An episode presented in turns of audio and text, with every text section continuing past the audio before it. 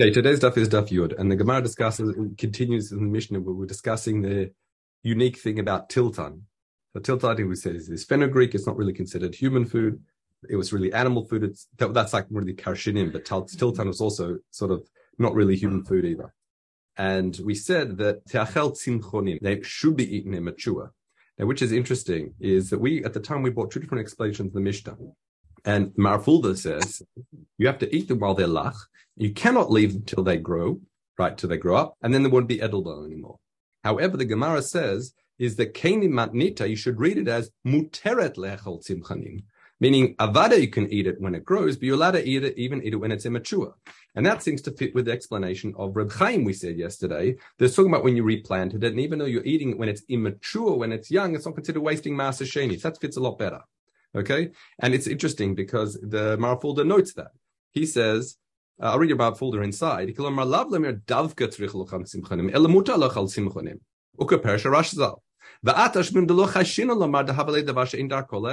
So this is like the way Reb Chaim explained it. So now our folder is explaining Reb Chaim did.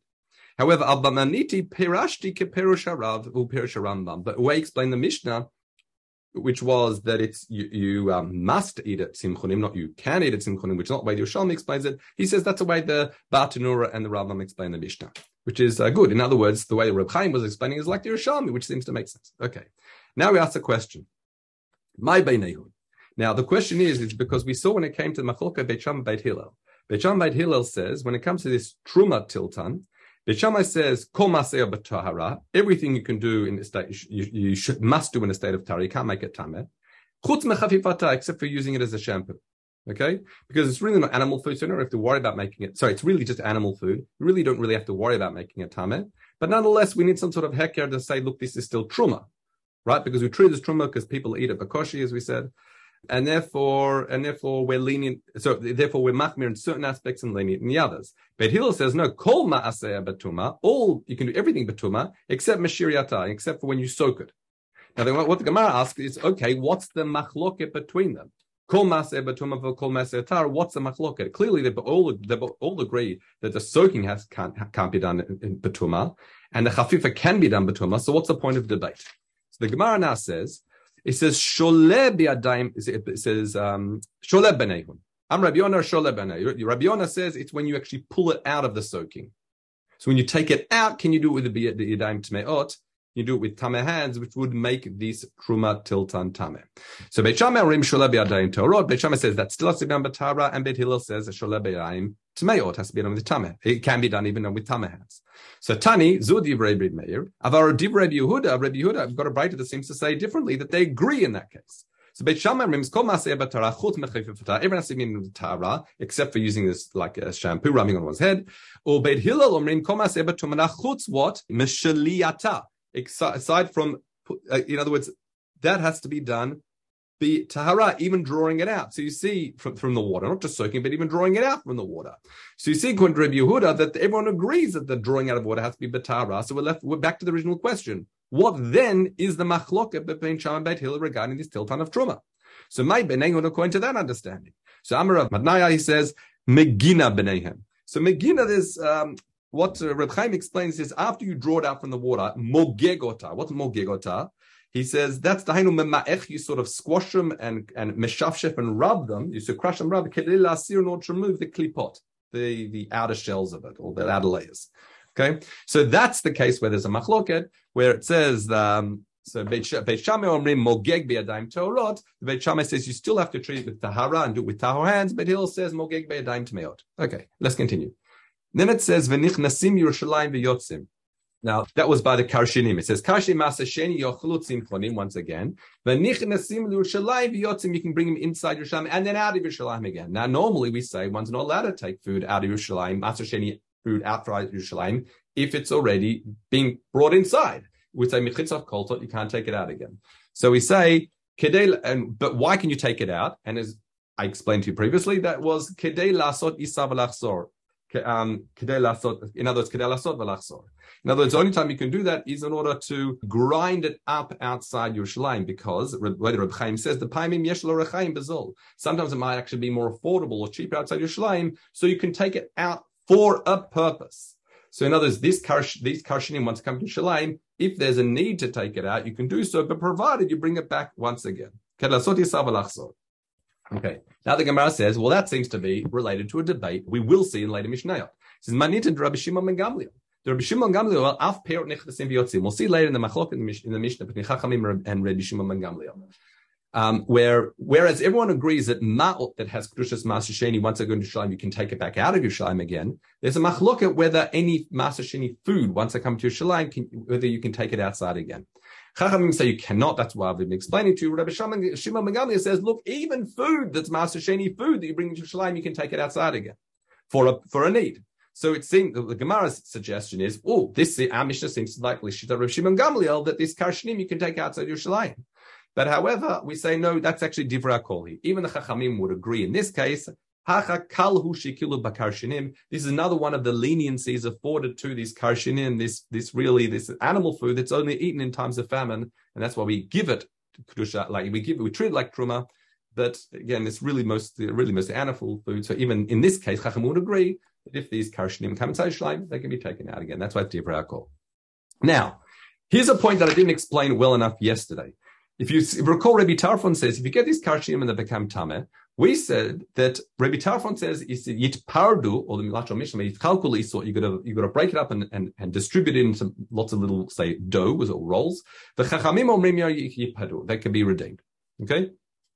And we said, what's a, well, we haven't explained why, but at the time I think I said the reason was is Rabbi Tarfon says you can't poder since this is animal food, you can't poder this food meaning We've got a principle when it comes to korbanot. You don't put a hektish In other words, you don't, if, if the only purpose of bringing redeeming something to feed animals, you don't do that. So that's why Rabbi Tarfon says you cannot do that. But Chachamim says you can. But his solution then is yitchalkul or it yitpardul is the isiod. What does that achieve? Before we actually uh, look at the Gemara, I want to explain that. He said there's two ways to understand it. One is that it sounds like if you put into small tiny pieces, put it in other rolls, then you're effectively being mevatalit. You can't put it, but what can I do? I can effectively mevatalit. And that's kind of like the way Chaim says, because then it says, V'yoklam agav ha'isot. Then you're able to eat the whole isa that has these kashnim that were tamem maser inside it. However, the Rush, however, explains it differently. He says not based on laws of bitul. It's basically based on a different principle at all. Once you make it as part of these roles, then it's now animal food. No, sorry, there's no longer just animal food. It is human food because it's isot. So therefore, there's no problem being potter because you're not potter to be lachilam laklavim anymore. Okay, that's the way. That's the way the Rush explains it. But it, it seems to he, it seems to be the way the Rechai explains it is based on laws of vital. You'll see why in a minute. It says, okay, when you're going to mechal, when you're going to take this karshinim begem tameh and divide it, and distribute it amongst all these rolls, again, a, sm- a small amount in each, so it can't make a tameh. Then we say, it says, belvada isa shel karshinim, it can only go into rolls that have karsh, that are oh, with karshin. No, I can't saying rolls. It's more dough of karshinim. Ubevad isa shel masasheni it also has to be masasheni as well. Why is that? I'll read Reb Chaim. He says Hada amar tarfel minita nitma'u isa kyotzeba. It has to be something like itself, meaning it has to be another dough of karshinim. Isiot shel maser sheni. It has to be also maser of maser sheni. Isiot shel chulin. It can't be uh, rolls of that are sorry dough of chulin or minacher another uh, minacher b'shel chulin. Or, or, minacher b'shel chulin lo. Why mishum de mevatla barov? because then it's omafkia mikdushata, because then you're actively going to be mevatel the master sheni. Okay. Ubeisa shokashnim davka, yes, also be in the min of kashim, deminacher michzik valavat barov, because it looks like you're deliberately trying mavatl barov. Even though it sounds like that's what you're kind of doing anyway. But in other words, it has to be within kashnim of maser sheni, and you can eat it agav that, but otherwise it looks like you're deliberately being mavatel kula maser sheni. If it went into chulin, or if it was another min, even a Maser Sheni, it still looks like you're trying to actively mevatel it. Whereas if you put it with Otomin, somehow that appears to be okay. Okay, let's continue. Rab Gurion B'Shem Rabbi Yossi ben, Chanina. Dib Rabbi Tarfon Ein Podim Neskochim Lachlem Laklavim. How do you understand why Rabbi Tarfon resists and forbids us for redeeming this Maser Sheni Karshin to come Tameh? normally that's exactly what you should be doing to Master Sheni becomes Tameh, that is because, as I explained, Ein Podinet Kochim Lachilam Laklavim. Um, that's because you cannot redeem hekdesh if the if the purpose which is to feed animals. That's a general principle. And here, this master sheni, once you redeem this master sheni uh, karshinim, all you're going to be doing is using it to feed animals. So therefore, that's why Rabbi Tarfon is against it. So Amar Rabbi Yonah. Now the flow here is explained very differently, but I think it's worthwhile seeing the differences as we go along. So I hope I don't overcomplicate it, but I think it's worth it in this case. So Amar Rabbi Yonah. Now, the way Reb Chaim explains, he says, this is a kasha. He says, Niru dvarim, does this really make sense? According to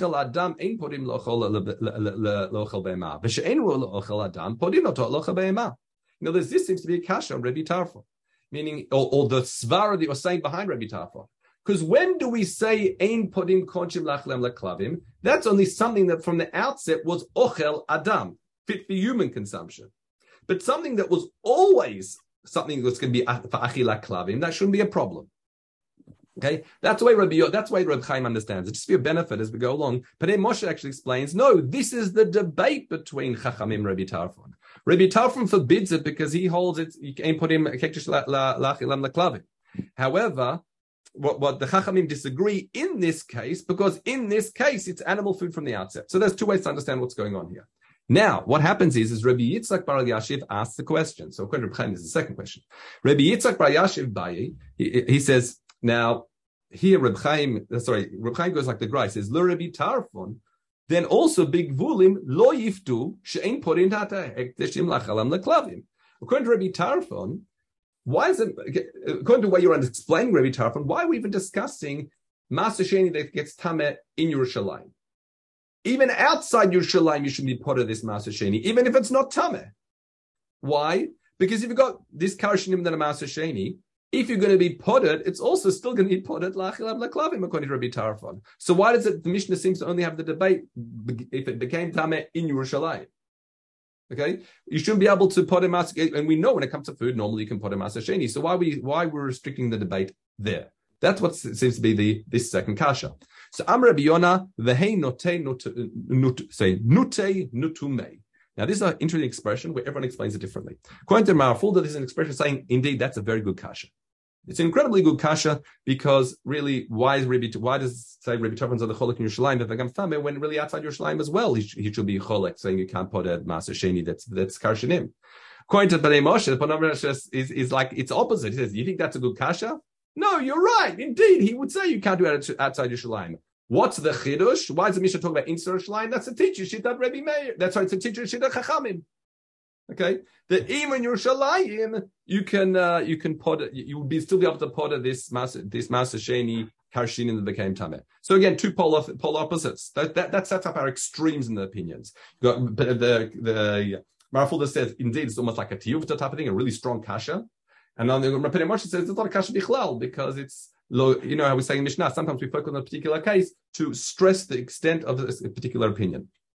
However, just for your benefit now, how does Reb Chaim understand? We want to go like Reb Chaim.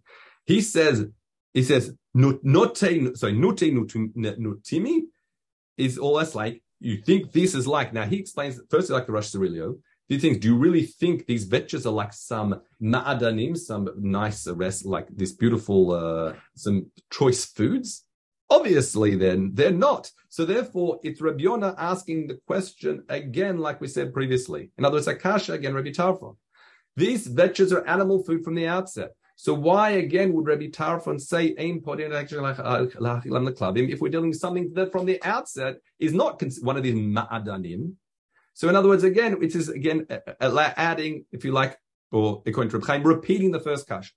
Okay, that doesn't make sense according to Rabbi Tarfon because we're not dealing with these choice, beautiful foods. We're dealing at the end of the day with animal food. So what could be wrong with being put at lachilam klavim since it was achila klavim in the beginning? Okay, and finally, just for your benefit, I'll bring you the, the Gra explains uh, that he actually takes out nutume and his girsa changes as follows. He says, What does it mean, v'hushenitmeu? He says that actually, even though Chachamim are makil to saying you can poda this maser sheni um, karshinim that became tameh, That's only shenitmu. Meaning, I read, I read the grind side. It says, Pierce hadachachamim makinim thought the karshin, now just a makel to pode karshinim. Af she'ain podim, despite the fact we're not podim normally. Hainu davka, that's only in this case. Kishenitmu, when it became tame. Avalobatorim, af begvulim. Meaning they would agree normally with this karshinim that you can't put them even outside Yerushalayim or if they were tahor because ain podim makochim lachem laklavim. They're only makil in the case where they became tameh and there's really nothing else to do with it. That's when I say you can because they're makil to say that you can uh, potted masasheni. Okay, I didn't confuse you too much, but it gave you a bit of a picture to understand what was happening in this sugya. Try and really understand what's going behind Shita Rabbi Tarfon and the various kashas that are raised for him. In terms of Does it extend beyond Yerushalayim or not? But as you can see, there's a variety of opinions here. Okay, let's learn the Mishnah. Ma'at chulin ve'umat maser sheni. You've got uh, Ma'at chulin and Ma'at maser sheni. So say 100, 100 coins of one and 100 coins of the other. Nit pazru and they scatter on the floor. Mashiliker and you start picking them up. Whatever you pick up initially, the first 100 coins you pick up, we say that's going to go to maser sheni. Uh, uh, it says liket sheni achi shalem v'ashar and whatever's remaining we say is chulin. However, Im Belal v'chafan. If, however, he just he scooped it all together, he didn't just pick them up one by one. It was all scooped up. He got like a shovel or something. We say Balal v'chavan lefi cheshbon. In that situation, we say we look at proportionally. We say half the coins will be master and half the coins will, will chulin. What's the nafka? And the nafka mina is, let's say again, it was 200 coins in total that fell on the floor, but only you only collected 180. If you pick them up one by one, the first 100 will be Master Shane, the next 80 will be Chulin, and you just lost 200, uh, sorry, you lost, lost 20 coins of Chulin. However, if you scoop them all up together, then we say we have to deal with 50 50. So 90 of them would be Chulin and 90 would be Master Sheni. So Zeh Klal Hamalaktim, if you pick it up one by one, then we say that goes to Master Sheni, Vahaniv Lalim, if they're, I mean, the, as you go, the first 100 coins we said is the Master Sheni, but if they're all mixed up, you go Lefi Cheshvan, look proportional to what was initially there. Okay, Selasha Masa Sheni Beshel Chulin Shnit Arvu. You've got a coin of Masa Sheni and a coin of Chulin that got mixed together. מביא סלע מעות ואומר סלע של מעשה שני בכל מקום, ש... בכל מקום שהיא מחוללת על המעות האלו, so what you do is, so you've got a coin of Masasheni and a coin of Chul. You don't know which is which. You get a you get a whole bunch of copper coins equal to that value, and you say wherever the Masasheni coin is, I want to mechalal it onto this bag of copper coins, or borer, and then you go back to those two silver coins, pick the nicer of the two, borer behem, and then you transfer the kedush from the copper coins back onto the masa, uh, back onto that onto the silver coin you selected. Now the question is why. Why is it? Why can't you just take one of the coins and say, if this is Master Sheni, then great. If not, then I'm transferring the Kedusha Master Sheni from the other coin onto this coin. Why do I need the bag of copper coins in this intermediate step? And that's why it says, Mipnei she'amru mechalim kesef al nechoshet nidochak and that is because you normally cannot transfer, you cannot do podek kesef onto kesef. Reb Chaim says the love derech chilulhu. That's not considered uh, being mechalel. Normally, the only way you can do it is if you're transferring from, say, silver onto copper coins. But even then, you're not allowed to do so unless you have pre- pressing circumstances. And that is because a, either it's a bizayon or also we're scared copper coins generally, generally rust. And we'd be concerned if you transfer the Kiddush from silver coins onto copper coins and then it, it takes three months to go ala ala regular and not rusting and you lose it. That's why only in these pressing circumstances where you've got a mixture of the two silver coins, you don't know which is which, do we allow you to transfer the Kedusha onto copper coins and then back onto one of those two coins. Now it says, Beit Adam sla'av zahav. If you've got all these silver coins, you cannot convert them onto one big gold coin. Or Bedhil matirim. Bedhil allows you. And we're going to see that the, the Gemara is going to explain that debate. However, Amar Rabbi Kiva, Ani Asiti, the Rabban Gamal of Rabbi Yeshua, uh, what I did, I did for Rabbi Gamal and Rabbi Yeshua. He's got a precedent. I transferred their kesef, their silver coins on dinari zahav. So you've got a precedent now in support of the position of Beit Hillel. Let's learn the Gemara. Amar Rabbi Zira. Why do we say that the first, this is the case of the coins that all got scattered on the ground? The hundred Master Sheni coins, the hundred Chulin coins. Why do we say the first hundred coins you pick up are Master Sheni? That's Kadei Le um, Sacher Sheni. That's in order that the Master Sheni will benefit. Shema, because in case, Shema Yovdu, Hashar, just in case, as we use that example for, 20 coins were lost in the process. And therefore, what we say, the ones you collected will therefore, the, if we say the first hundred coins are going to be Master Sheni, then Master Sheni doesn't lose out. So Amar Rabbi Zira, but tzrich not v'lomar im elu l'shalamatan sheni yu elu shebiadam tfusim alehem. Now the problem is that which you collected might not be in Maser Sheni, might have picked up the chulin coins or half the chulin coins. So what do you have to do? You should say then the coins that I have in my hand. If they're not Maser Sheni, then I'm transferring the kedusha of the coins that are still on the floor onto these coins in my hand to make to ensure that they are really Maser Sheni coins. Now, one one final um, qualifying it says as follows. Amar Rabbi Yonah, Rabbi Yonah again says, when do we say that the first hundred coins are considered Master Sheni coins? That's when you've started picking up the coins haphazardly, meaning all over the place. Aval imli ket uman, if you were literally collecting in row by row, so you like you, you let's say you picked up all the ones in front of you. In that situation, that's kubalel v'cholfenho. That's no different if you scooped it all up together at the same time. Why is that? That is because when you drop the hundred coins uh, of, chulin and drop the coins of Maser Sheni in this room, they scattered and went everywhere. So that means there's Maser Sheni coins and chulin coins in all manner of places. If you pick it up haphazardly, look, there is a chance you may have picked up just Maser Sheni coins. However, if you pick it up all in a line, you're going literally uh, like in a systematic way, then it's impossible to say that's all Maser Sheni coins because the manner of which the way things fall it's going to be, it has to be that there's going to be Masasheni coins and Chulin coins in that, let's say in that first row. So that's why if you do it in that way, then we no longer say that, or you can simply say the first, you know, 100 coins are Masasheni, then we have to say whatever you collect will be assessed proportional to whatever coins were initially fell. Okay? Also, that's the shit. Have a good Shabbos, everyone. Good Shabbos. Oh, one other thing, sorry. I just wanted to mention. In the end of yesterday's shiur, it says, um, remember I said, I mean, Rabbi Yonah says, Kana Shivu Divrei Sofrim Li Divrei Torah. And I said that, that Rabbi Shimon seemed to be using uh, a din derabanan to stress how how um, Masashin is muchamur. And I said it seemed to be an, like an observation, not necessarily a kasha. And indeed, I just looked up the article before I went to Ish, um, Ish Kodesh and I saw the article there. It says that's exactly that's exactly how they explain it. It's almost like the Gemara doing an observation here, which I find very interesting because I'm not sure how you see like observations. But anyway, that's what I found. Right just to hold up this day. Right, Colton. Thanks.